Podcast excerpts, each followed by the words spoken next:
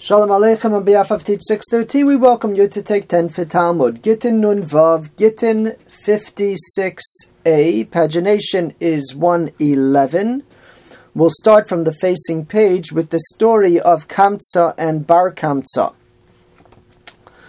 The Gemara tells us about nine lines up from the bottom. Amar Rabbi Yochanan, Rabbi Yochanan says there's a pasuk that can be attributed to this event, and that is Ashrei Adam Mefache Tamid. Praiseworthy and lucky is the person who's afraid, who's concerned. And Taisvis tells us that this refers to the story of Kamtza and Bar Kamtza, where people witnessed the embarrassment of a certain Jew by the name of Bar Kamtza, and they were too assured that everything would just work out, and they didn't take action to protect him, and therefore a destruction occurred. The story is as follows. Akamtza ubar Kamtza Chorav Yerushalayim. Regarding the story of Kamtza and Bar Kamtza, Yerushalayim was destroyed. We're referring to the second Jewish Commonwealth, the second Beis Hamikdash, and obviously, even though this is only one story of two people, but it's a microcosm of a problem that existed and was highlighted through this event. The Gemara tells us, De'ahu Gavra, there was a person, Deracha me Kamtza, his friend was Kamtza, Ubaal Devave Bar Kamtza, and his enemy was Bar Kamtza. Some say that this is actually a father and son, where Kamtza from the elder generation was the friend of the host that we'll meet in a moment, uh, hosting, and Bar Kamtza was the son of this friend of the host.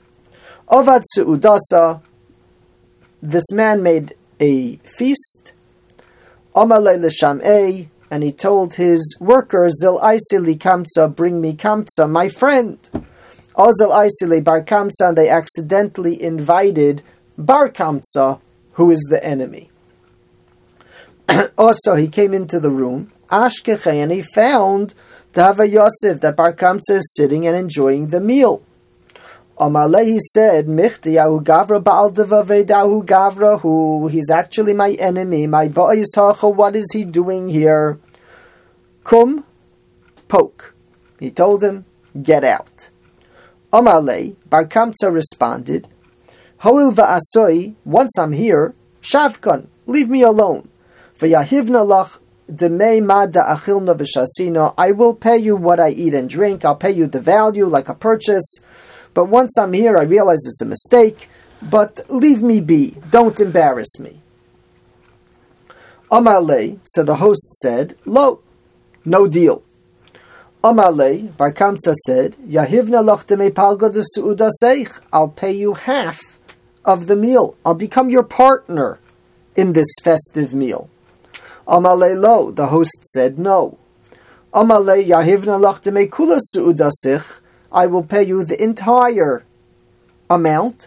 Just don't embarrass me by forcing me out. Amale lo. The host said, no. Nakte bidei, he took him by the hand, v'ukme, he lifted him up, v'afke, and he threw him out of the party.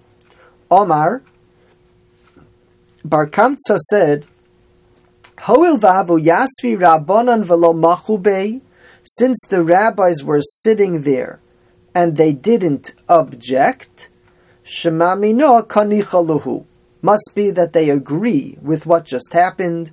Ezel echel behu kurza bemalka. I'm going to speak badly about the entire Jewish people by the king, by the emperor in Rome, and see what damage could be done a number of observations.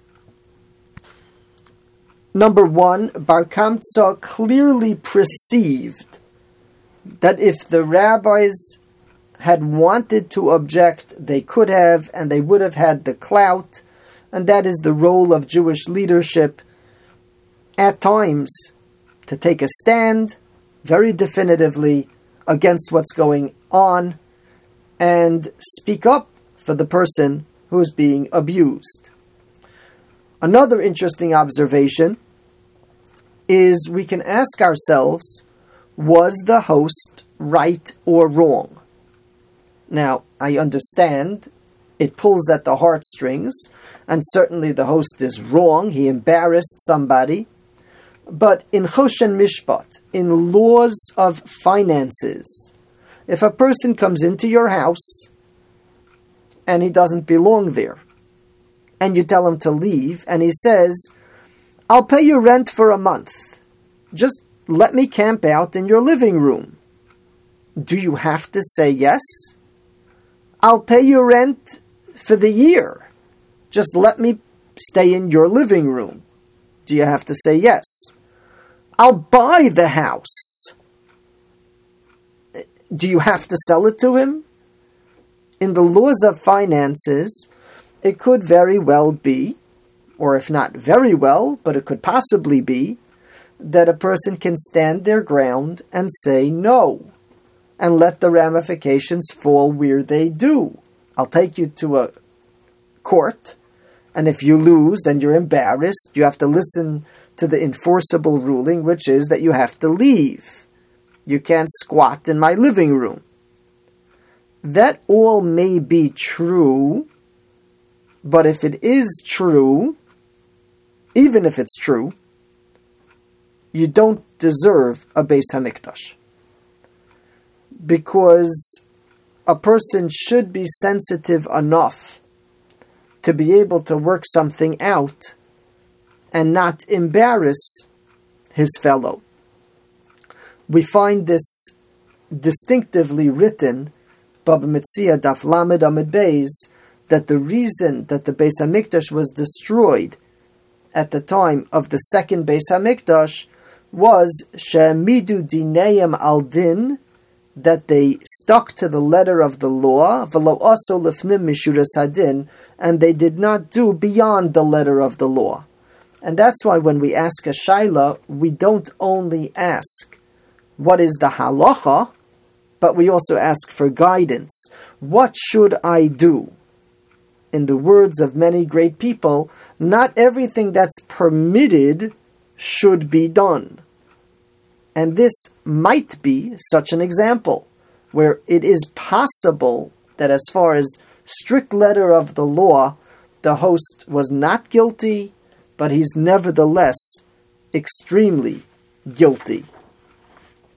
As the Gemara says on the next daf, Bo ure'ei, come and see, kama gedola kocha shal busha, how serious is embarrassing somebody. Sharesia HaKadosh Baruch Hu es Kamtza. Bar Kamtza is going to go to the Romans, he's going to speak badly, and Hashem granted him success. Vehechriv es Beso, he destroyed his house. V'saraf es Heicholo, and burnt it because of this event of Bar Kamtza. Yeshikoach, thank you for joining.